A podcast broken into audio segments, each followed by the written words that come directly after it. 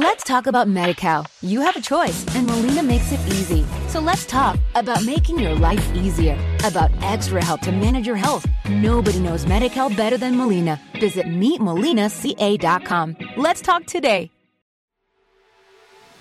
Greetings, humans. You have entered the Command Zone, your destination for all aspects of Elder Dragon Highlander. Enjoy your stay.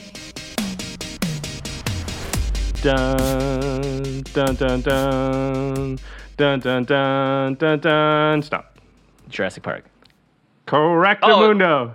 Oh, so I, I got that. I didn't. I didn't know I was supposed to be guessing that. Yeah. Well, here's the thing. If you do the if you do the da na na na na, everyone yes, will get it. But that's why I uh, started er- at that part. You guys may have heard that our guest of the episode also got it. Uh, Jason Alt is going to be on the Or show so he today. claims. Or so he claims.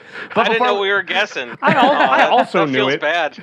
Of course You're you like, knew it. That's you why can I play laid, too. I uh, was like, all right, he's singing the Jurassic Park theme song to get me ready to play this game. That's why I laid two to one odds on Jimmy. Yeah, because I, I knew the format. Anyway, how is it going, everybody? You are watching and listening to the Command Zone podcast. I'm your host, Jimmy Wong. How's it? It's Josh Lee Kwai. And today, as you may have already heard, we have a very special guest on, and we have a lot of stuff to talk about with that special guest. Josh, what's what's coming up today? Yeah, well, Commander 2017 is still a little ways off, but one thing EDH players are sort of historically bad at is responding quickly to what I'll call financial ripples that commander centric cards and products produce. So we know this because our guest, who we'll introduce in a little bit, uh, always says so, and he's pretty much universally recognized as the number one EDH finance expert. One of his many nicknames, I might add. So similar to guessing the song earlier, I'll allow you right now to guess who our guest is. Of course, you've probably seen the title of the episode, and it probably has his name right on it. oh, that's a good point.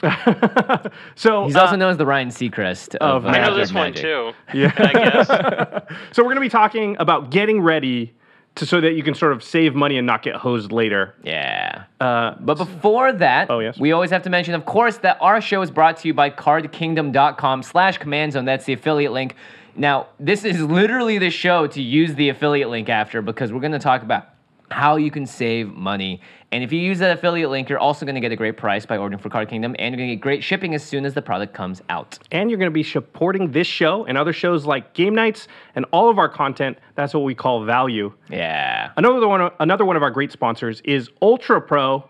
Ultra Pro has we've talked about them every episode because they've come out with the Eclipse sleeves. They also have given us a ton of products to give away. Yep. We give it away mostly during game nights. We're also giving away a lot at GP Vegas. In fact, I'm just going to hold this up. Sorry if you're listening on the radio, you can't hear it, but ugh, You can definitely hear it. This can- is all product that we're going to be giving away at GP full. Vegas this year is full. that's about a third of it. Josh is a buff dude, too. That might be, it's heavy, yeah. That might be uh, actually more like a quarter of it. So we have so much stuff to give away from Ultra Pro. We thank them so much.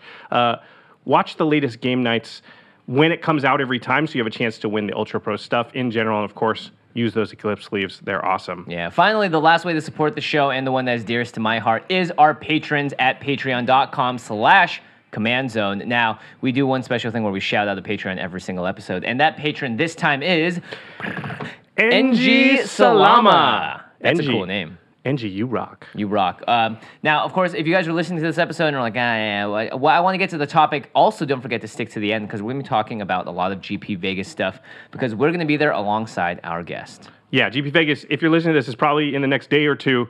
So we're very excited. Stay tuned at the end of the episode. All right, let's move into our main topic, which is financial preparation. Saving that money. You know we all do it, or rather we don't do it. We don't plan ahead. We go, I knew that card was going to go up in price, and I was going to pick it up, and I was, or I was going to build that deck, and then I waited, and then I got hosed because the price went through the roof. Whoops. Commander 2017 is coming. We've seen some leaks. Um, yeah. every year this happens. The Commander product mm-hmm. comes out, and it has a pretty profound effect on the format, on our wallets. So we thought this episode we'd try to make it. It's not about speculating on cards. It's just about getting ready so that you can save money. It's not trying to like buy up a bunch of cards and make money. Yeah, th- we're not trying to make you all EDH financiers. Uh, we're just trying to help you save some money and buy the cards before they do their inevitable price spikes, uh, before they get to the point where it's like, well, you know, maybe I won't build that deck anymore because X, Y, and Z. Yeah, it's about preparing now so you can save money later. But Jimmy and I are also not finance experts. Nope. So we've brought in a special guest just for this occasion. He's a writer for MG, MTG Price. He's the editor for the articles on EDH Rec. He's one of the hosts of Brainstorm Brewery and Money Draught. He's the originator of the 75% theory. He's the minister of Commander Finance, the Ryan Seacrest of Magic. That's our nickname.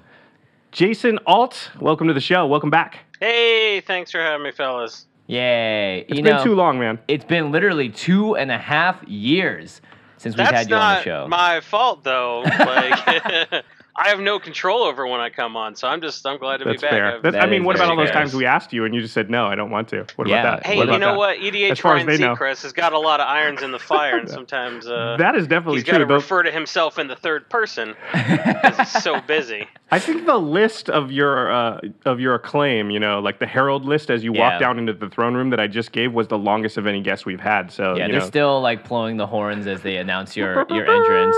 The host of the Ryan Seacrest of Magic, and everyone cheers. You forgot the Lord of the different Andals and King in the North, but like Yeah. whatever. Mother of Dragons, Jason Alt, everybody.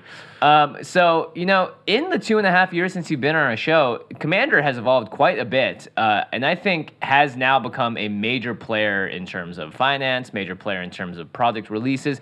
It's one of the most, I mean, we get spoilers and, and leaks and previews every single year for every new set. But whenever it's a commander thing, it, you find I find in the comments of Reddit and stuff, more and more people are responding and talking about this stuff because it's we're a force now to be reckoned with. Yeah, and I think it's um it's a lot more easy for people to just like casually have an EDH deck on them. You know, Uh, it used to be Yeah. I don't play that format now. It's like yeah, whatever. I got the the deck in my bag. You can build for all those other formats that don't really go anywhere, but if you build an EDH deck, you know that you're not going to get blown out by everyone deciding it's not a format. Sorry, tiny leaders. Oof. So, uh, I, I think if you can just go buy a precon and spend fifty bucks tuning up and have a deck that's at least okay, that's uh that's enough for people. So I think it's become a more mainstream for people to play at hardcore, but b I think it's become a little bit more acceptable for people to be just total casuals and just kill time between rounds playing EDH. That's how the format originally started from the judges that wanted to kill some time. Also, I would say like the chance, like if you had to give a percentage chance, if you're at a GP and you were like, "Hey, do you have a modern deck? Hey, do you have a legacy deck? Hey, do you have a whatever? Hey, do you have a commander deck?" Would probably be the most high hit, I think. That's in a really good point. That's a really good point. I figured. But it wasn't like that two and a half years ago when you were on, Jason. I listened to that episode in preparation for this one, and we were talking about just how EDH was kind of not relevant to MTG Finance in general as far as mark, a market force. Yeah. And now it feels like it has really become a big force in the market. In fact, if you listen to EDH or sorry, finance content, either podcasts or read articles or whatever, EDH is mentioned maybe more than almost any other format right now.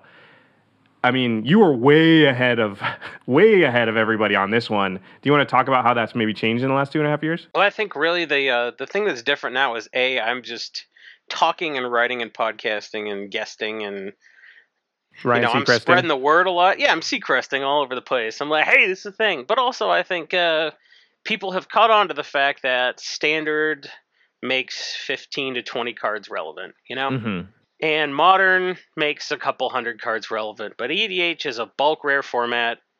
Everything matters uh, because so many different commanders out there can make so many different types of cards relevant Right. anything that's a powerful effect might not have a, a home in in modern because people aren't trying to do that. You know, Or they're not trying to do mana. Panharmonicon. Yeah, they're not trying to parallel lives in modern yeah. or anything that costs six seven mana, which is like the middle of your curve in EDH and like past the end of your curve in Legacy. No one's playing six mana spells in Legacy unless you're like cheating them into play. right. There's And then like they're playing 15 your, mana spells, Your yeah. mana curve goes like, yeah, I my mana curve stops at three, and then I play Omniscience because I show and tell it. But in EDH, it's like, yeah, six mana is fine. So all of a sudden, these cards that, you know, when no one was playing Mana Reflection in Standard, but all of a sudden, a couple years go by, and everyone's like, whoa, did I read Mana Reflection right? If I tap a doubling key, wow, wow. So uh, I think uh, I think the fact that it can make so many different cards relevant forever, you know, because Yeah. there's no rotation in EDH. There's no rotation and it's easily playable. That's the big one. You don't Yeah. need to go to a GP to play. You don't need to go to a specific FNM. I mean, how many FNMs have you seen that are like, "Hey, we're doing standard tonight and maybe modern if it fills." You can walk into any FNM and be like, "Who wants to play commander?" and find people and not have to worry about entry and prizes and all that stuff too.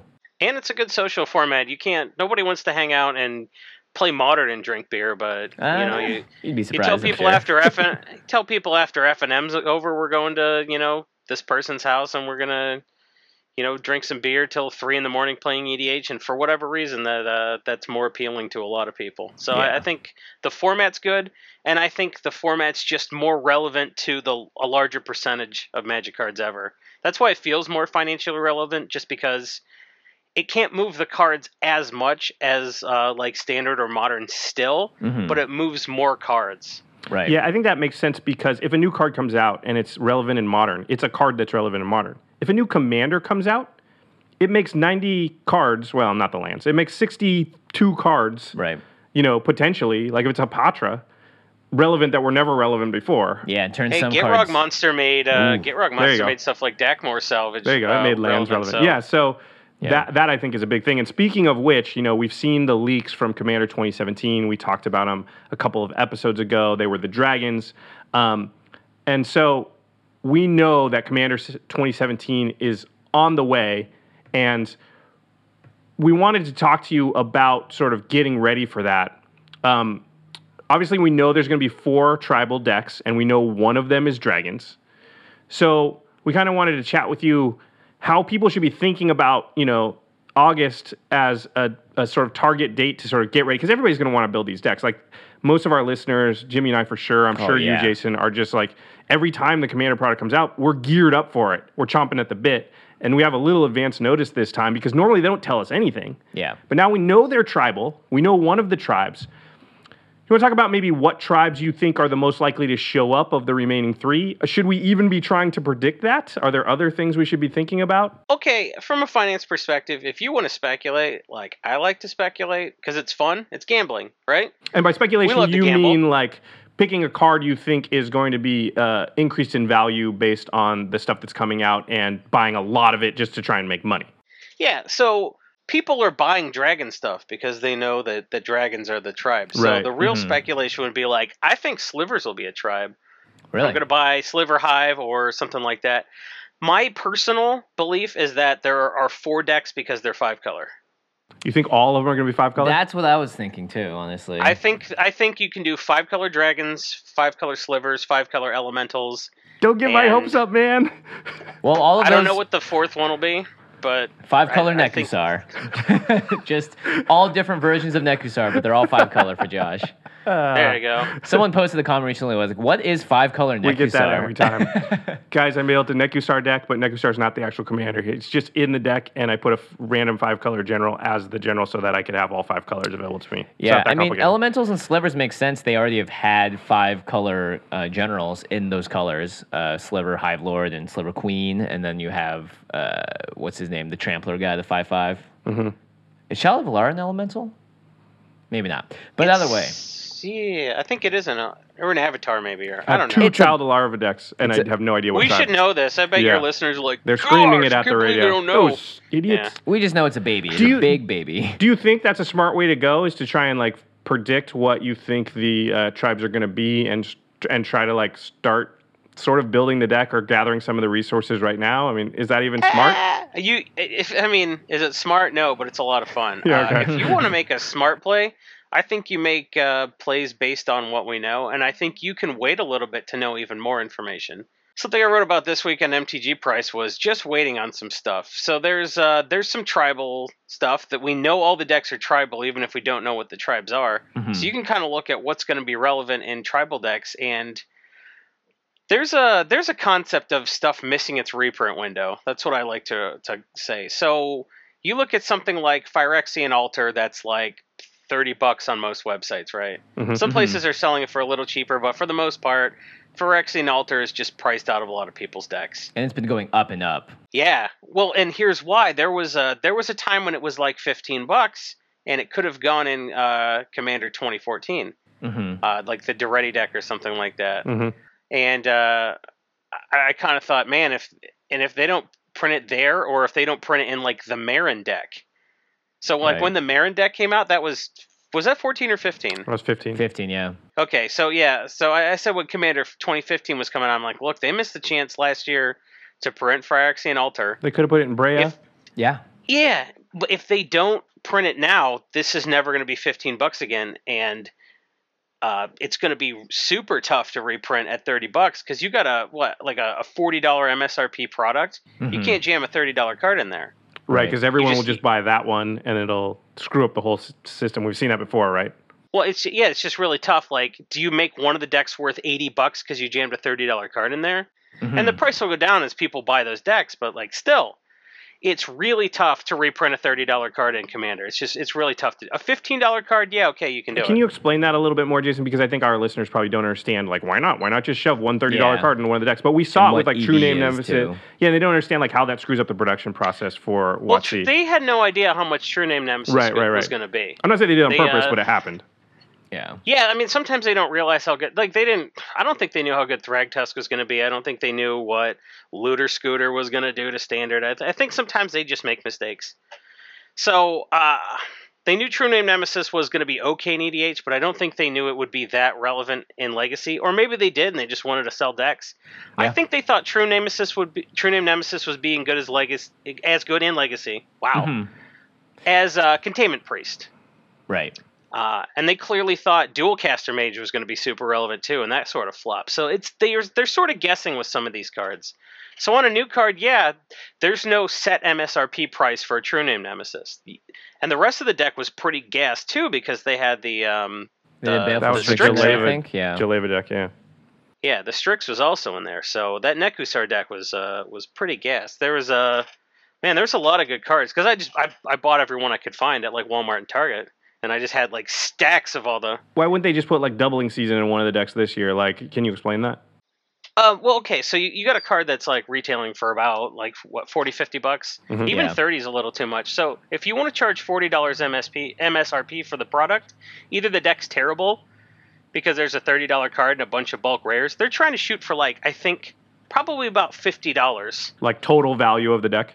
total Like value secondary of the deck. market? Like, gotcha. yeah. So all those cards are going to add up to about 50 55 bucks because as all those cards are open and those copies hit the market, that'll bring the price down a little bit. Mhm. and the decks won't be worth nothing. You know, they don't want like a five dollar combined value um, and charging forty bucks because no then the stores are sitting on those decks no one wants. Exactly. Yeah. So they want to shoot for having after the reprints start to bring the prices down. They want it around MSRP within like ten bucks of it, so it's not a ridiculous value that everyone's buying the stores out of just those copies and then the stores are sitting on all the other copies. Yeah. And they don't want one that's just total garbage. I mean, Wizards already has a problem with the Commander precons where everyone wanted the Atraxa deck, for instance, not Yeah. because of some specific reprint in the deck, just because of the Commander itself. It did the True Name Nemesis thing, kind of. Yeah, but ju- with the Commander, which is even more dangerous. They did. They didn't really see that coming. I mean, it's all those. It's hard to all those are that. pretty good though. Like I really kind of like all of the commanders, so I was surprised that everyone and everyone's doing boring stuff with the Atraxa too. like this is the one we want, but we're all going to build it the same way. I'm like, that's kind of boring. And what's I don't know really if that's true. There's planeswalkers, there's infect, Well, and not there's everybody's one plus Josh one Lee Kwai. Not everybody's building a, re- a Traxa deck with red in it in a different I. I mean, I've I've seen those lists. I've seen those lists from people. Well, we get sent lists, of course, and I guess people Yeah. send us the lists that they think are the most unique. So maybe I'm I'm I'm biased by seeing that. I mean, I haven't built an Atraxa deck. Well, I'm see the opposite of that. I'm Yeah. all uh, dialed in with the EDH rec, and I kind of see the averages. I kind of see, hey, 80% of people that build a deck and put it on tapped out have these 70 cards in common. Mhm. right. So, I mean, it's it's cool that we're seeing outliers, but I'm like I'm seeing just a lot of consensus. I think that's also what happens when you release a new deck and new players come in to build their deck for the first time. It's it's easier to net deck that first deck out, or to just go with the sort of obvious but cool answer, which I think is Planeswalkers in a lot of players' cases for Atraxa. a lot of players probably have been sitting around for a long time looking for something to just throw all their planeswalkers into. And there's been decks where you could do it, but not so obviously as this. And I think Yeah. that that's look, those are your cool shiny cards in your binders, your planeswalkers. Yeah. Not shiny because they're foil, just because those are like they just look different than other cards. And so And they're all to be able to just be like, I'm just throwing those all in that. Yeah. I just think a lot of people that appeals to a lot of people. So I get it. Um, I still think there's probably a ton of people out there, Jason, going, I don't get it. Why doesn't Wizards just throw a doubling season into one of the decks? That doesn't like then we would all have doubling season. Like that doesn't that I don't think that that's intuitive to people about why they wouldn't do it. Wizards has to be real careful with stuff like this, right? Yeah. because as a, their official company policy is they are completely agnostic to the fact that there's a secondary market. As far as they're concerned, every single Magic card is worth a fifteenth of the cost of a booster pack, and hey, some of them are selling for more on eBay. I guess I heard that. That's not a thing I can acknowledge as a company. They have to bear the uh, they have to bear that price in mind, but they aren't. There's there's not going to be a, a way for them to make one of those decks be like two to three times the uh, the value uh, as the MSRP hmm because people would just buy that deck and it would it would crush the prices of everything else. Like they they know the fin- the the financial markets exist. They know there's a secondary market for the game and they they take that into account how many bulk rares are in the deck versus how many like chase rares are in the deck. That's also helping them sometimes- sell the decks too. You know. They don't want to sell just one out of the four decks and leave the other three are sitting on shelves because Yeah. then you got to think about I got to sell this product again and who I'm, I got to sell it to just to people who are going to sell it. yeah. So if a store's like every time I get these, only one sells and the other three sit there. It's not good for business. Yeah, so I think that's a, a reason they don't do it. Which sort of does that in your mind make certain cards like basically they can't be in the in the decks? Yeah, I think some cards are ruled out. Um, but what I wanted to talk about is I think there are a few cards that are sort of this set's Phyrexian altars. So they have to be Like- reprinted now, otherwise they're going to fall into the category where Otherwise, they they're going to be nuts. Yeah, if the, if there's one card you wanted me to to say is this set's Phyrexian altar, I would say it's Patriarch's bidding. Do you guys uh, know what Patriarch's bidding does? We're gonna Uh, find out super soon. I'm just thinking of it really hard while I typing can on the keyboard. I can picture the I can picture the the um, art, but I don't. Three black, black. Oh, okay. Each player chooses a creature type, and then each player returns all creature cards of a type chosen this way from their graveyard to play. So this is a card from Onslaught, and it is uh, it's it's about 16, 16 bucks on Card Kingdom right now. mhm, ten to. I yeah. figured I would use Card Kingdom prices because they sponsor you and they sponsor Oh, EDH what a nice Rec. guy. Go Card Kingdom. Go Love 'em. cardkingdom.com slash command zone. Thank you. Yeah, a very powerful card. Obviously, a card that's very good to be And a tribal. one sided tribal kind of card, too. And yeah, for tribal Uh-huh. specifically, that's a great point. And that's a problem for Commander 2017. hmm You want one sided effects, right? You want destroy all slivers, right? Yeah. You want just pick a creature type, blah, blah, blah. Every other creature type dies, or something like that. You don't want your dragon's opponent gets four dragons while you get four slivers. hmm Uh, Bennie Smith wrote an article about. Uh, I forget what man. I forget what it was called. I, I'm, I'll find it for you guys so you can put it in the show notes. Uh, Bennie Smith's a, a great EDH writer over on Star City, and he wrote a real compelling case for stuff like Patriarch's bidding not being a good choice for the set, just because of its um, uh, how symmetrical it is. We do know that they design the sets in the environment with the other sets. We've heard uh, Yeah. people from Wizards talk about they play those decks against each other, um, and and that's part of the development and design process. So that's a really good argument actually against something like Patriarch's bidding because it, in that environment where every deck is tribal, that card's not actually very good. It's only good in the overall environment of EDH where you're the only tribal deck at the table most of the time. Yeah. And you might be. So if you build your Slivers deck or your Dragons deck, and you sit down three months after Commander 2017, you're not going to be playing against a bunch of tribal decks. There's going to be a dude playing, you know, whatever the dude playing Group Hug, and then there's going to be somebody. Yeah, exactly. It's it's going to be a bunch of different archetypes, and maybe you're the only tribal person, and Right. uh, Patriarch's bidding's real good.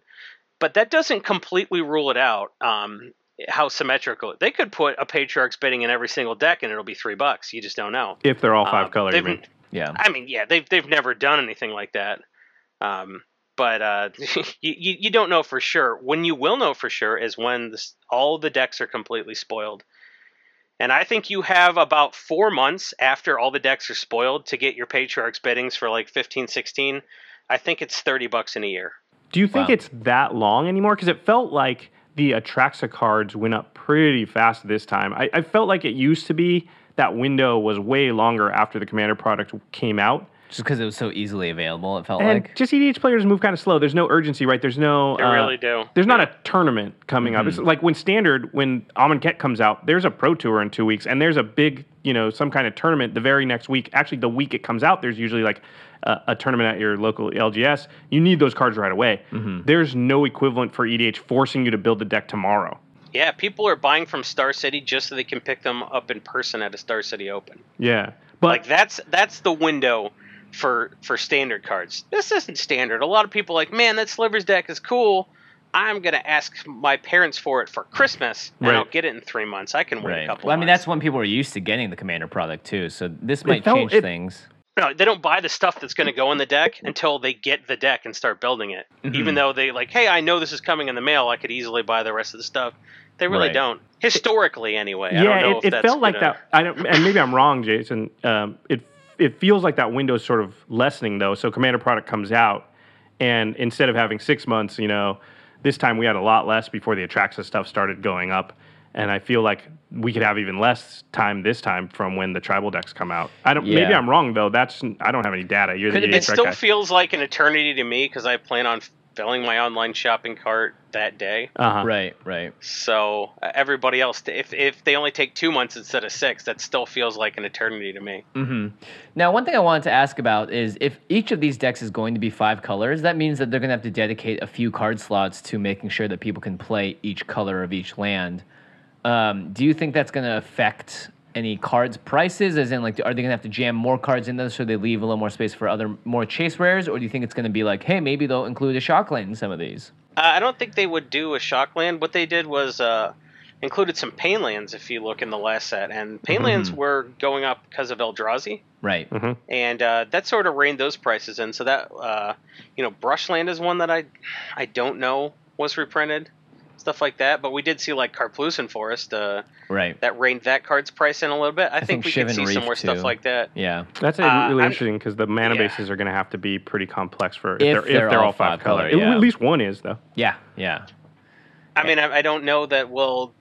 I would expect to see stuff like Flamekin Village and uh, and and stuff like that, but I, I wouldn't expect to, to see anything like Trilands Cavern for of sure. Souls or yeah, Trilands for sure. But it, it, it's it's going to be the mana bases were pretty good for being you know for having some rares in them because Yeah. there were rares in the in the but it was like Forbidden Orchard and stuff like that. You mean for So I uh, don't- for the four color stuff? For the four color stuff, Yeah. exactly. And uh, we got Chromatic Lantern in one deck. I kind of expect to see Coalition Relic.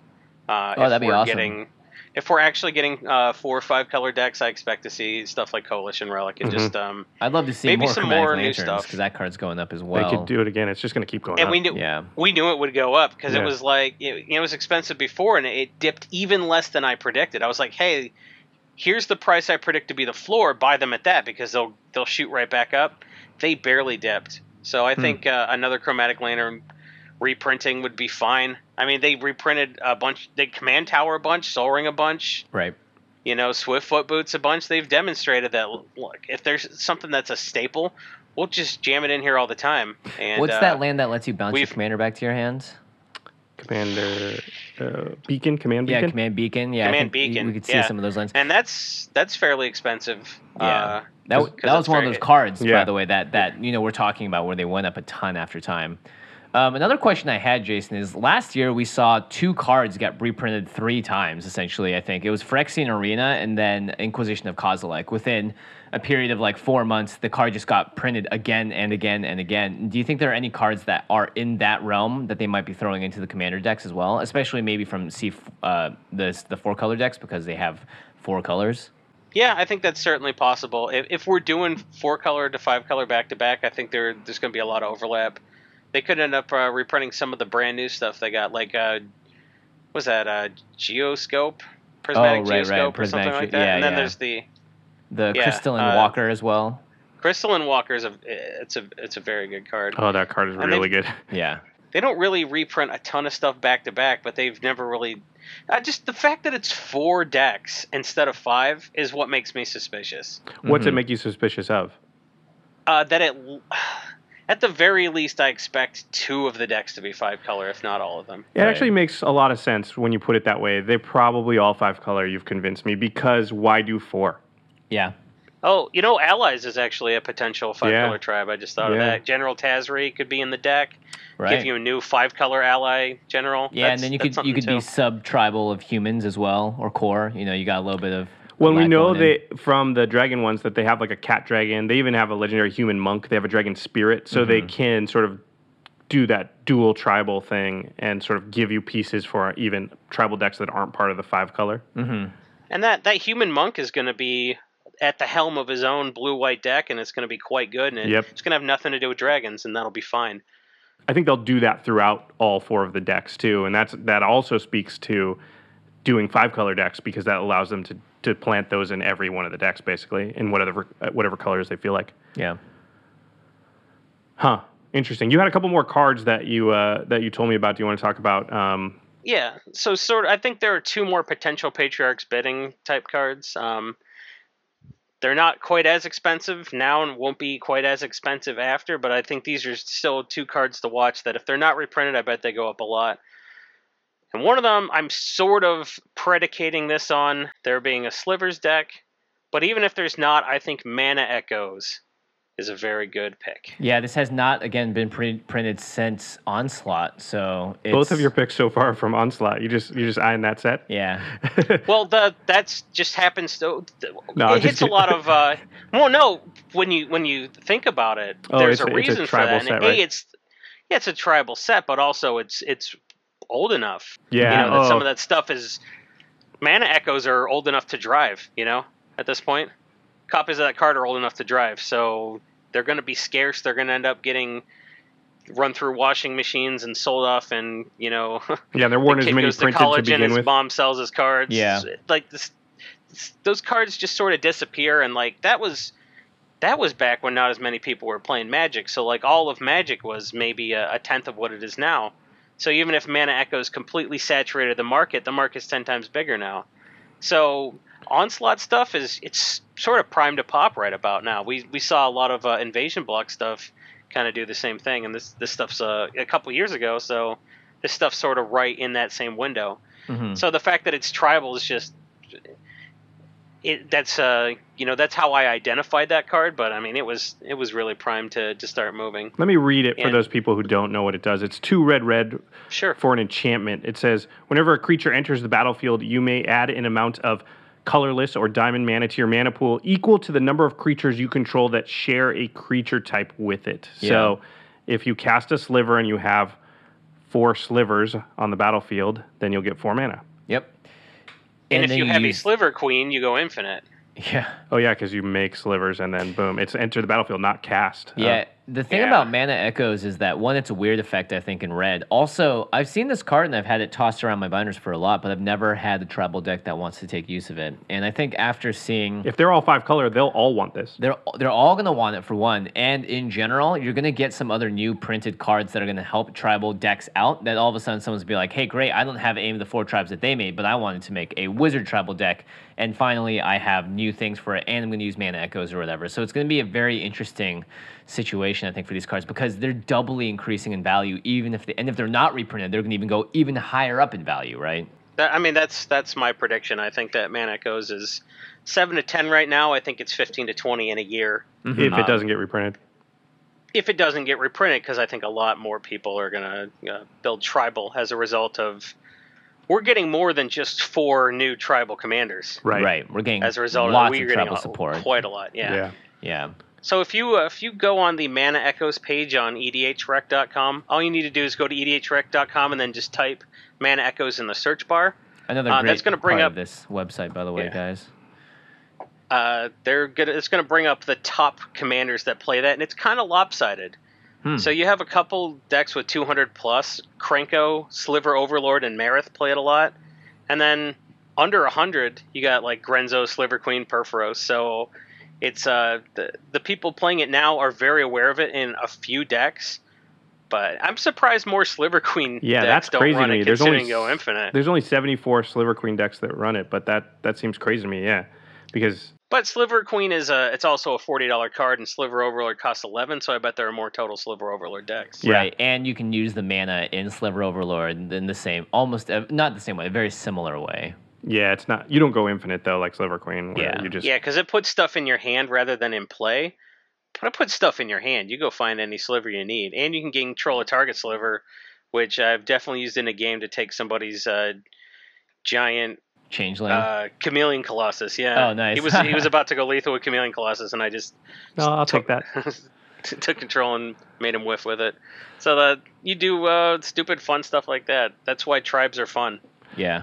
There's another card you uh, had mentioned. Um, do you want to talk about shared animosity? I'll read the card really quick just so people have context. It's two in a red for, again, an enchantment. This one's from Morningtide. So whenever a creature you control attacks, it gets plus one, plus O until end of turn for each other attacking creature that, you guessed it, shares a creature type with it. So if you attack with three, three slivers, they'll all get plus three, plus O. Interesting. Very interesting card. This was a card that people took notice of, not because of EDH. Uh, this was doing things in. Remember Extended? there was a No, no, Warriors deck in Extended. Yeah, that was uh for a while. uh, Extended was basically double standard. So it's like, hey, remember the, all the fairies decks everybody played in Standard? Well, they're back, and now you can't beat them. So uh, that was like right before Modern. Uh, Extended was a format uh, that Wizards kind of changed up and made a much smaller card pool, trying to make it as the uh, the alternative to Legacy, and that really didn't work. And they're like, you know what, we like this overextended thing that Gavin Verhey's talking about, and they ended up making Modern. Um, but there was there was a Warriors deck in that uh, that format, and um, this has always just sort of been a card. Uh, I'll, I will briefly touch on this concept that I like to call a second spike, and briefly that is when a card spikes because a, a deck makes it relevant. Everyone says, "Oh wow, dealers are paying seven dollars for that and trying to sell it for twelve. I have one of those in my binder. Here, give me seven bucks. I'll go do something else with it." I thought that was a bulk rare. So people go and they find them in the shoe boxes under their bed, and they find all the copies at their LGS, and they all get concentrated in the hands of the dealers. So when the card becomes relevant again a couple years later, people aren't going to be able to affordably go to their LGS and buy it for a dollar out of the bulk rare box. They're going to have to pay eleven dollars from the dealer because the dealer's got all the copies. Because they don't have, So- there's no more to be found in your box under your bed because you Right. you already took them out the first time. Exactly. So that when a, a card becomes relevant a second time, it, it tends to spike harder in price because you don't have those affordable copies to attenuate the price spike and smooth it out. It's basically like you have to buy from the dealer, and the dealer said, "Hey, this is relevant. How about 15?" So uh, shared animosity is a card that's been on people's radars, and it's it spiked once in 2014, and it kind of went up in 2016 where it's plateaued. So that this is a card that everyone's been aware of uh, spiking enough times that if this doesn't get reprinted, and uh, it could because it's not as symmetrical. It's whenever a creature you control attacks. Yeah, true. So this this has a, a better chance of getting reprinted, but still, if it doesn't, this is this is not going to be a card you can buy for you know eight bucks on MTG deals, or even uh, you know as cheap as it is on uh, on Card Kingdom. So this is uh this is going to be something that I think has a higher chance of getting reprinted, but I think it has the same chance of going up if it's not. Yeah, and, Yeah. and interestingly, Mana Echoes only affects you also, so that would sort of lean you in the direction of it has a better chance of getting reprinted. Two, if you buy the idea we talked about earlier. Yeah. So of these three Patriarch's Bidding, you think probably the best uh, Yeah. thing to look at as far as when those deck lists are released. If it's not there, probably grab it right away. that reminds me most of Phyrexian Altar. And uh, I'll give you guys some advice that I gave you uh, two and a half years ago that uh, We Josh still use Jimmy it all love the to time. repeat. Yeah, yeah. Uh, buy twice as much as you want. If you want two Patriarchs biddings for two decks, go buy four. Yeah. Because uh, if it does dou- double in price, then the two you keep are free. Good point. We've been parroting that same advice for two and a half years now, and it's still good. It's still good. Yeah, if you Um, want the card, then somebody else will want the card. So, and, Yeah, and actually, Share chances are that uh, you're also going to want another one of those cards. And I think it's great for your listeners because they don't want to become hardcore financiers and watch uh, uh, 45 price graph changes every single day like I do. But if you were going to buy a card, you're going to do that anyway. So it's it's pretty affordable to buy two copies of a three dollar card, and then suddenly it's six bucks, and you basically got a free one. Or you didn't pay 12 to get them for your decks later. So you don't have to be a hardcore financier to just benefit from uh, price changes if you take that simple advice. So I'm going to ask you about a card, Jason. It's Cavern of Souls. Does this fall into the category you think where it's kind of too expensive now to reprint in one of the Commander 2017 decks? Because I think it's a card that everybody's going to want uh, even more than they do now. Yeah, uh, Cavern of Souls is a very popular card. Uh, on EDH Rec, it is in like 10,000 decks. Yeah. It's in That's the, insane. It's in, the, it's in the top 100 cards. Um, As a fifty dollar card yeah, plus and- still. Yep, 50 bucks on Card Kingdom. So uh, I think that $50 price tag basically rules it out. Um, So, it's kind of like I you think- almost need to buy it now if you're going to want it because it's going to go even higher then. I mean, Well, right? this isn't. I think if they do Modern and Eternal Masters is a, a great place to reprint this. And this set but we're a is year not- away from another one of those. Yeah. if they um, do another Eternal Masters, that didn't go so well. I don't know if they're going to do that again. Is there a chance though that this comes back in Iconic Masters? Is it iconic? It is now. They, you can ma- you can make the case that it's iconic. Shoot. Yeah. I mean, Yeah. any And- place they can jam. There's I guess nobody's there's no one to who's a big right? enough nerd to complain about Yeah. this in iconic masters. they'll be like, oh, whatever." fifty dollar card became affordable for a couple months. That's that's not an icon.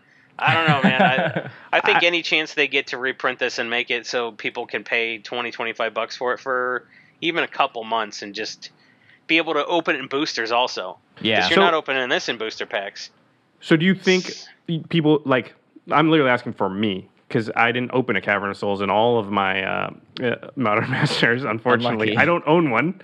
Uh, so should I buy one now? Is it better now than it is going to be like after Commander 2017 comes out? Hmm. Like I'm not sure what to do about it.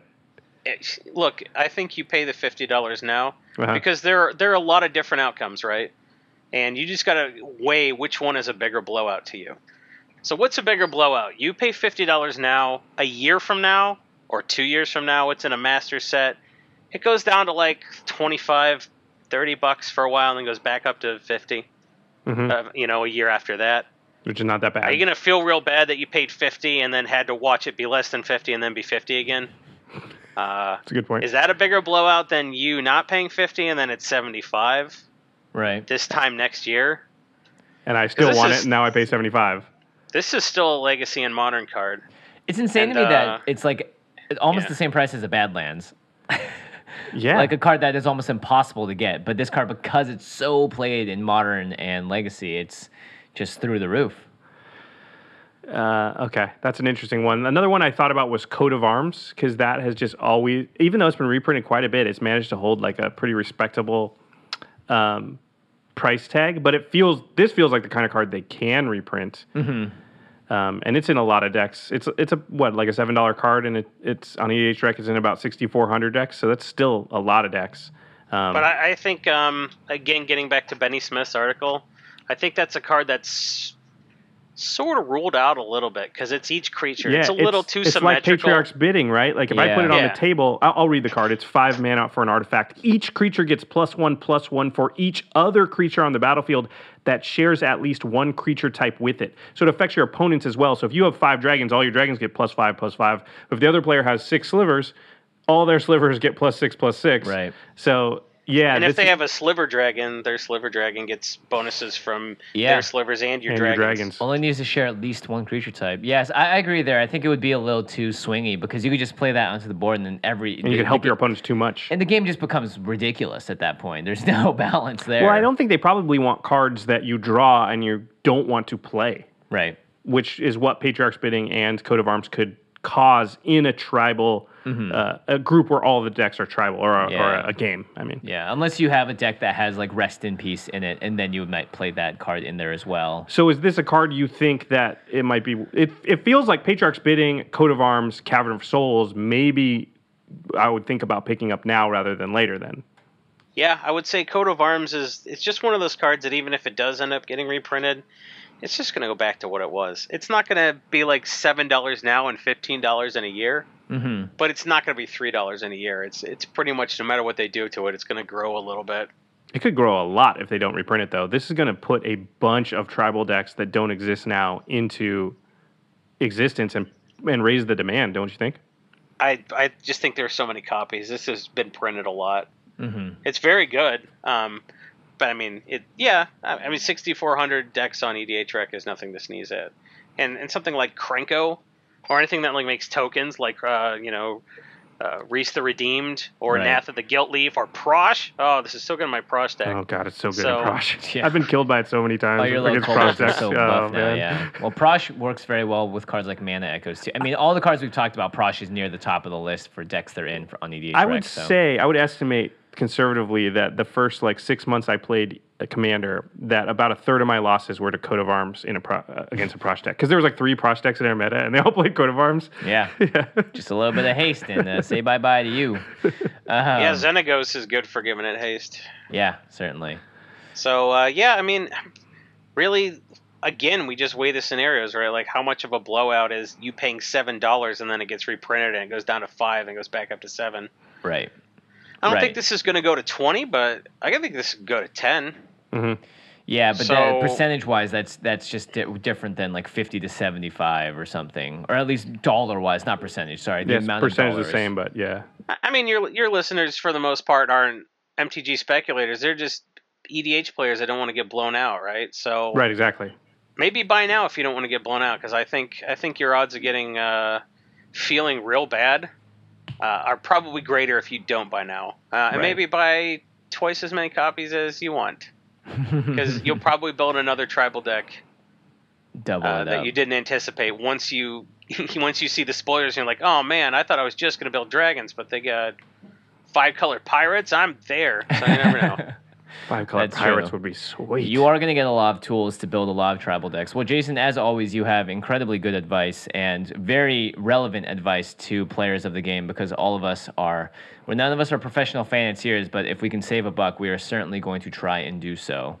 And there are some of us out there that want to make a buck too, even though I think a lot of us that buy cards and be like, oh, it was worth this much now, never intend to sell them.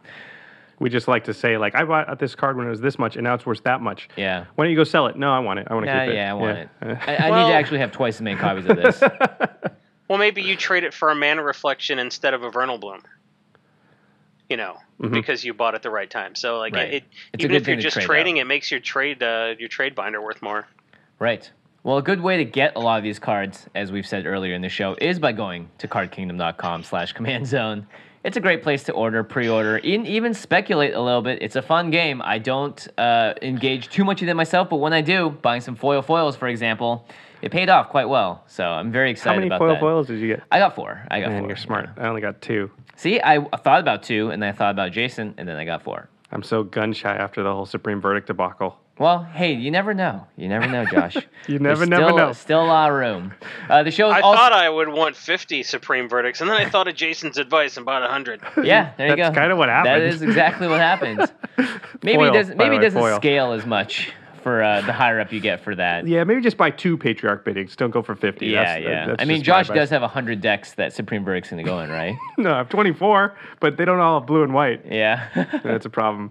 Uh, definitely, you're going to buy Magic cards anyway. We always say this. Go to cardkingdom.com slash command zone, and you can be helping to support the show and also Game Knights. yeah. Also, big call out to our other sponsor, Ultra Pro. Again, they provide us with a ton of stuff to give away to you on every episode of Game Knights. Also, what we're going to talk about in a little bit, GP Vegas, they gave us a ton of stuff. Also, Eclipse sleeves are freaking awesome. I am almost done resleeving all of my decks in them. Wow. I that's very respectable. I've Yeah. done it to two. That's it? yeah. I mean, I don't Dude, have you're not ready for Vegas. Uh, you know, I know, but I'll I'll try my best when we get around to it. hey man, don't let you uh, don't let an ultra pro rep see you in using non-eclipse sleeves like a poor. That's You gotta represent, man. They will know. They'll call me out on it too, and they'll be like, "Do you want some free Ultra Pro product though? Because I got a Oh, ton to give wait a away." minute. You're smart. Yeah. I should be like, oh, I ran out of the sleeves. Can you give me some? Yeah. People think they give us like tons. We we give all that stuff away. Almost we- all of it, yeah. Yeah. We we kept a few Eclipse sleeves, but I actually had to buy some of my own. So, Yeah. Well, we need to sleeve the decks up when we play them on game night. So all right. To the listeners, what is your financial advice in anticipation of Commander 2017? What are you doing when you saw the leaks? What were the cards you thought of that were like, oh, I better grab this now or better start thinking about it because it's going to shoot up in price. We have wanna- you spec'd on anything? I want to know. Yeah does anybody else spec on stuff i i I feel like i every time i listen to like jason i want to do it and then i talk myself out of it because i realize that i'm not good at it Yeah. Hey, you never know. But anyway, yeah, let us know. You can tweet at us, send us an email. You can also post comments on the YouTube channel as well as on the website collected.company. All right, let's move on to the end step before we talk about GP Vegas, uh, where we talk about something cool outside the world of magic. Jason, Alt, do you have anything that you would like to share with the world today? Uh, you know what?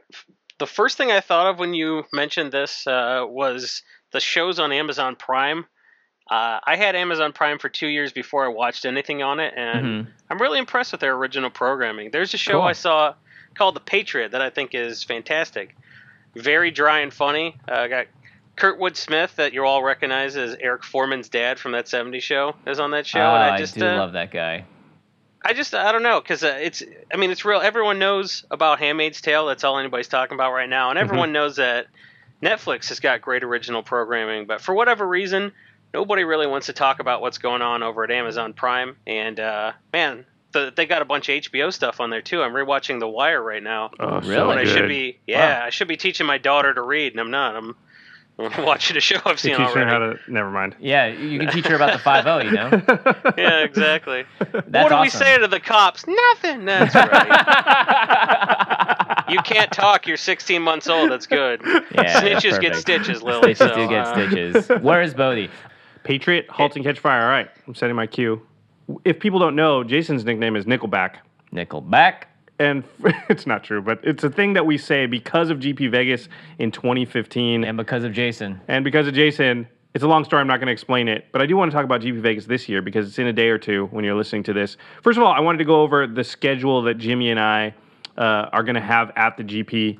We're going to be involved in some events uh, in the convention hall. So we have a Q&A panel on Thursday the 15th. It's going to be with Wedge, the professor, Graham from Loading Ready Run. It's at Thursday. Uh, it's Thursday at 3 p.m.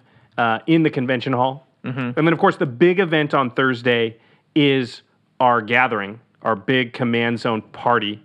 Um, this is this is the thing you can't miss. I think at the entire event. Uh, may, maybe biased. It's going to be a party. Yeah. It's be No, awesome. no, I can verify that. I was at it uh, two years ago, and uh, that was the event not to miss for sure. Sweet. And this is open to all. It's going to be taking place at the Plaza Hotel, which is um, near Old Vegas, uh, uh, just right off Fremont Street. You can take a cab or an Uber. An Uber. Uh, they know exactly where it is.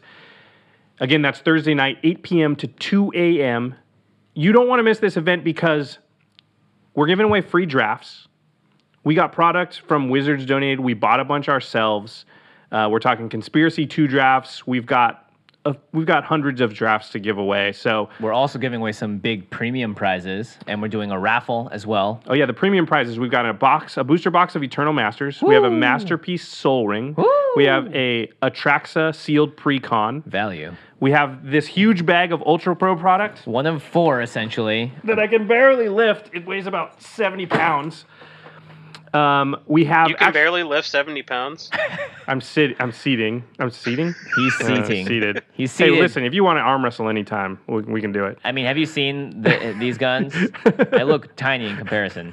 I'm Uh, gonna yeah. watch the movie over the top until GP Vegas just to get ready for you. Oh no, There's- I will never see that strategy coming. We're also going to have food and drink as well as a cash bar if you were looking for alcoholic beverages. So there's going to be a little bit of something for everyone. And here's the thing it, we don't know how fast it's going to fill up, if it's going to fill up completely. Last time it was at capacity. So I would recommend getting there earlier if possible. I'm terrified of how many people are going to show up this time. Um, we expected somewhere around 60 last time. We got about 250. Yeah. I think we could be pres- pushing four or 500. We're prepared for around that amount. If it's more, you want to get there.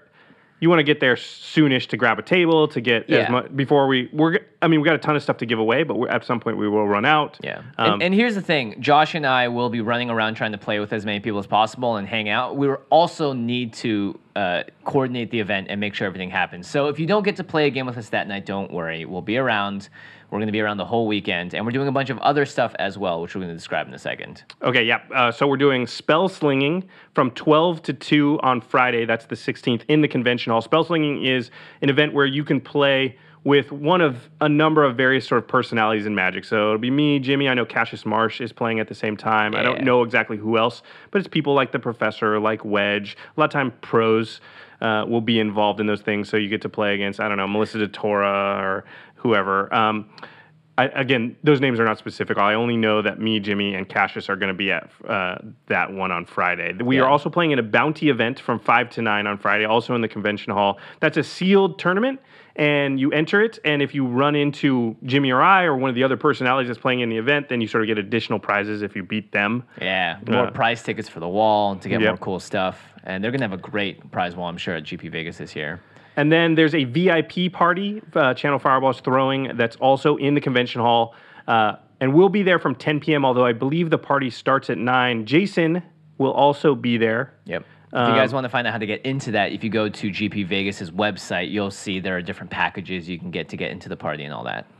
And then the other sort of can't miss thing is we're going to be recording a live episode of the Command Zone again in the convention hall from 1 to 3. So from 1 p.m. to 3 p.m. on Saturday. Yeah. And, this is our first ever time recording the podcast in front of a live audience. So we're going to have the ability to take questions from the audience and involve the audience. We also are going to be giving away a ton of stuff. yeah. Um, T-shirt cannon, here we come. T-shirt cannon. That's all I think about. You're gonna give away a T-shirt cannon? Those yeah, it's gonna be. nice. It's gonna be. We want you gotta other provide people. your own t-shirts Yeah, for- and to we want we want people to give away stuff at the convention too. So you know, we give them a T-shirt cannon and good luck. No, just kidding. Yeah, we're gonna give away a ton of stuff. One to three on Saturday, and if you know, come with questions and all that stuff. I also might add for spell slinging. Um, if you have, if you want to like play modern against one of us and you get lined up, bring two modern decks because I'm not gonna have any modern decks on me. Bring two That's standard true. decks. They usually give us what decks we're supposed to play, but it's fine if you have two decks and want to play them against each other. I'll, I'll cheat. Yeah. I mean, I won't tell that. I'll bring some commander decks. yeah. We'll play some fast games, maybe 20 life. You know. The other thing to say, and Jason, I know you do this when you're at the GP, is that we're just going to be in the convention hall looking for pickup games a lot of the time. And the best way to sort of find us is going to be to follow us on Twitter at CommandCast, at JF Wong, at Josh Lee Kwai. And we'll tweet out things like, hey, we're at table 735. Mm-hmm. You know, we're looking for Commander. And it's very easy to find because of the table numbers in the GP. And there'll usually be a big gathering of Commander players once we send out tweets like that. And that will sort of create a little Commander area within the GP. And we're going to be doing that from time to time, most days, I'd say. Yeah. And you can find Jason on Twitter at Jason E Alt. And Jason, I'm sure you'll be letting people know where they can locate you at certain points during the. Jason plays a lot of EDH at these things, as I recall. Are you planning on doing the same thing this time? No, I'm actually gonna play the main event. You? No, I'm just kidding. I'm just kidding. Just kidding. Oh, yeah. God. Yeah. Almost choked. Yeah. Uh, that's always been bad value. Uh, Yeah, At the first GP Vegas, Corbin got like 10th place. He's like, I won 600 bucks. I'm like, you played Magic for 36 hours when we were in Vegas. Yeah. We did You a could have lot done, of you could have done the same thing in Cincinnati. I don't know why you thought that was a good plan. That's like, true. "But I got a pro point. Yeah, whatever. Corbin, I mean, So- he's he's probably one of the best Magic players I do know. So that's awesome. I didn't know he got 10th, but that's that's great to hear. Ah, he, he did real well. He was, yeah, I think he very narrowly missed uh, Wow. top eight. I'm probably over a minute. He probably got like 24th, which is still fine, but I don't even remember. It was he did real well, and like still the the overall consensus was that he should have opened his sealed pool, got a foil sword of fire and ice, and dropped like me. Yeah. Just get Oh, out is of that, there. you got a foil sword of fire and ice? Yeah, Dang. wow. Dang. That- Yeah, the I played- universe uh, rewards people that are are there for value. value for based. sure. Yeah, for no, sure. No, I was there for value. I, I didn't open anything, and I played my first round. I won, and then I dropped so because I didn't want to play the whole Yeah. thing. Here's the thing. So- I, I know for I sure. gave the guy the win, by the way, everybody. I'm not Oh, a jerk. I, I won the game, and before he signed the card, I was like, no, no, I dropped, man. I got to six and zero or five and zero before Yeah, you I, were I killing it, lost actually. three, in and I was like, oh boy, this is not worth it. It wasn't worth it ultimately. Um, uh, that's another thing though is that Josh and I do love limited events. We might play a draft at some point. sure It'd be we will. awesome to just pick up seven people that are fans of the show and friends, and just draft with everyone because you can customize a pod like that. They've which got is really the great. history of drafting going on, so Right. there's a good chance there's some formats like Rise of the Eldrazi. I, I, I, that's going to be hard for me to pass up if I'm available. Uh, If yeah, I think you might have to sign up to even The do it. history of draft is five packs of homelands. Remember, guys, pass right, left, right, left, right, left.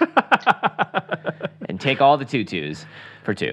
um, Nothing wheels. It's eight card packs. Oh Let's do really? it. Oh, that's hilarious. wow. So if you are thinking about going to the GP and you haven't already booked it, which is crazy, but some people are like that, I would definitely encourage you to go. It's going to be more like a Magic convention than it is like a tournament. and you do not need to register for the main event. You can walk in for absolutely 100% free and sit down and just play Magic with people. Think of it as a big gathering of stuff. Also, just going to put this out there be very, very, very, very, very, very, very careful about your belongings. Vegas is a city, notably, that is risen from a history of crime. I'm not going to lie. Uh, so just in general, there are a lot of tourists there, and the more tourists you put somewhere, the higher the crime rate's going to be. So all GPs, all large gathering of people, you should always be very careful with your decks. They are Yeah. very valuable. You know, the Commander and podcast just did an entire episode um, Right. about sort of security at with your belongings at things like GPs. It's a really good listen. Uh, they brought on one of their patrons. I forget his name, but I think he has a background in security or the military or something. And and he talked about a lot of good ways. You know, he went all the way up the list from very easy ways to very compl- complicated ways to just make sure that all your stuff is safe and secure. So I think that's worth a listen if you're going to a GP, not just GP Vegas, any GP. Yeah. My Yeah. main thing is like, look, I know you're going to be excited. You're going to want to bring all your decks, all your trades, everything at once. Just choose, pick and choose, and bring it. Because imagine, I think you were the one that said this to me. Everyone's walking around holding two to three thousand dollars in their hand, like dollar bills Or in their backpack, just in their backpack. tough, just, stuff. It's, yeah, It's very. It's going to be a very lucrative opportunity for anyone that wants to take advantage of that. So you can be safe about it and make sure you have a great weekend on top of all that. All right, now that we've scared everybody, really GPs are awesome. They're They tons are- of they fun. are tons of fun, yeah. I was iffy about them because I'm a casual player. The first time I went, and I was like, no, wait, oh, it's a convention. It's, awesome. It's a convention. Yeah. All right, go to GP Vegas. Yep. I'm looking for a segue. I don't find one. Oh yeah, I did find one. Because these two guys We'll are going to be be at GP Vegas. Ben Bateman and Alex Kessler. They are the hosts of our sister podcast, The Masters of Modern. You can find them on Twitter at the MMCast and right next to us uh, on collected.company. Another So- person that's going to be there is our editor, Terry Robertson. He's going to be hanging out, shooting some film for us the weekend, and hopefully playing some magic as well and enjoying himself. So if you wanted to say hi to the guy that makes it happen uh, on the video side of things, you're going to say hi to Terry at GP Vegas. He's going to be there. Big thanks to Terry, and also big thanks to Another guy that's going to be there. Jeffrey Palmer. He is the guy that makes the living card animations at the beginning and ending of our videos, and he's just incredible. He does a lot. You'll probably when they have the GP on Twitch and watching it there, you'll Yeah, see some he- more animations by him. Yep. And th- another guy that's going to be there, Jason Alt. You can find Jason at Jason E Alt on Twitter. Jason, uh, let Or me know- hanging out with us let at me, the GP Yeah, you can find him at the craps table also, and you can find him at our party on Thursday night. Jason, I may miss some stuff, so just I'm gonna I'm gonna start and then I'm gonna pass it to you so that you because you're Ryan Seacrest and you're just involved with so many things. It's hard for us to list. But MTG Price, you write articles for editor at EDHREC for the article series there one of the hosts of Brainstorm Brewery podcast, one of the hosts of the Money Draught podcast. Uh, the 75% theory articles, are those on Gathering Magic? Is that correct, Jason? That's correct. Okay, what else did I miss? I mean, because Uh, that's not you- enough. I think you got it. That's uh, that's You- that's dude, quite a career right there. I, How do you keep up with all that stuff? That is insanity. I do love the Minister of Commander Finance. That's my favorite. Yeah. You know, uh, if you don't do anything else, uh, some people just have like eight hours every day where they're just like working a worthless day job, and then and then eight hours at night where they're sleeping. I don't do either of those things. Uh, Work or sleep. I do all the magic, I do all the comedy, and then uh, I babysit a kid all day. So I get to take cat naps when she ta- takes cat naps. Nice. Oh, did you guys tell your listeners uh, what I named my daughter? Oh, I don't think they know. Um, I'll let you go ahead and tell it because Yeah, they're gonna they're uh, gonna know the reference right away. Yeah, so uh, my wife and I couldn't decide on baby names because all the names she liked were how do I put this delicately? Really terrible. Like she wanted to. She's like, "What about Rowan for a boy's name?" I'm like, "I'm pretty sure he'll bully himself." Oh yeah. Like That's if your name's. Rowan, just like cut your underwear so oh, it tears geez, easily. dude, when I you got a nephew named Rowan. exactly. Ask him how so you know what I'm talking about. guess. No, Yeah. just uh, we couldn't agree on any names. Everything she liked, I thought was bad. And I threw out there, "Hey, what about Chandra? What about Jace? What about Liliana?" And she's like, "Oh, I like that last one." And I was like, "Well, we can't name our daughter Liliana because that's that's a magic thing." But then we couldn't agree on another name. And uh, actually, I'm really glad I gave her that name because uh, she's my favorite person, and Magic's my favorite game. So I, I think Aw. it's kind of fitting Aw. that she's named after uh, a character from my favorite game. So And a lot of Uh, options for nicknames yeah. for Lily, Lil. yeah, just uh, people were like, "What's her name?" I'm like, "Lily." They don't need to know. So uh, So, So yeah, that's, uh, that's so what we so went Lily, with. what do we say to the cops? Nothing. Nothing. Nothing. snitches get stitches. Uh, Absolutely. so yeah, that's uh, that's sort of my life. Um, all that stuff. That's a lot of stuff, but uh, I, I find time for it, and uh, I also find time to listen to this podcast. We'll make sure to also include all the links to your places and where you can read your articles and all that in the show notes. So make sure you check that out if you're listening or watching the show right now. All right, everybody. Thanks for listening. We will see you all at GP Vegas. I should say also that Next week's episode will probably be a little bit late just because we will be at Vegas and we're going to be shooting a lot of footage there, and Yeah. that'll take longer than normal to compile into an episode. So, and our editor will be there with us, so he cannot work on it until he gets back, most likely. So- yeah, so don't worry if Tuesday, next Tuesday hits and the show's not out, it will still come out. It's just going to be a little bit late, but And it'll then- be probably more awesome than normal. Absolutely. And a big thank you to Jason as well for coming on the show. Jason, we won't make it two and a half years until the next time, we promise. Might well, be- uh, might be three. I- I'm I'm sure to become relevant enough to be invited as a regular guest. So there you go. All right, everybody. Well, Uh, I already said thank you for listening. Thank you for watching. Yeah, we'll see you next time. Peace. Beats? Peace. We- Beats. uh, Beats just- by man, Dre. This ending just took so long that I got Yeah. confused. Yeah. Peace. Pow.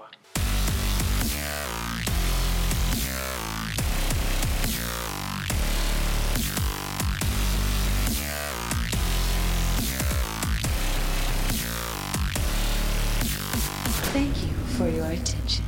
For further inquiries, send an email to commandcast at rocketjump.com or ask us on Twitter at JF Wong and at Josh Lee Kwai. See you later, alligator. Greetings, humans. Let's talk about MediCal. You have a choice, and Molina makes it easy. So let's talk about making your life easier, about extra help to manage your health. Nobody knows MediCal better than Molina. Visit meetmolinaca.com. Let's talk today. Let's talk about MediCal. You have a choice, and Molina makes it easy. So let's talk about making your life easier, about extra help to manage your health. Nobody knows MediCal better than Molina. Visit meetmolinaca.com. Let's talk today.